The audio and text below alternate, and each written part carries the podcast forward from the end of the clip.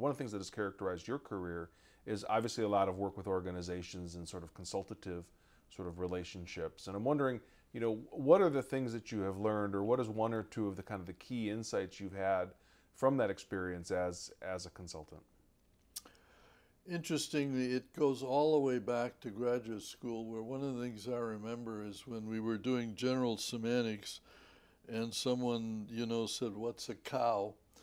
That after all the definitions of bovines and so on, the answer was you point at one and say, That's a cow. right.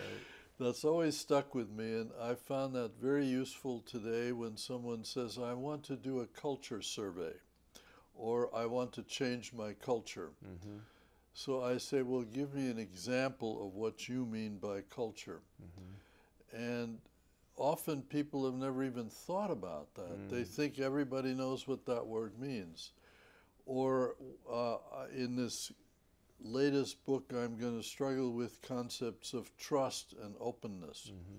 which are two words that are bandied about, or the word relationship. Right. So if somebody says, well, I want a better relationship, I might very well say, well, give me an example of what is a relationship in mm-hmm. the first place.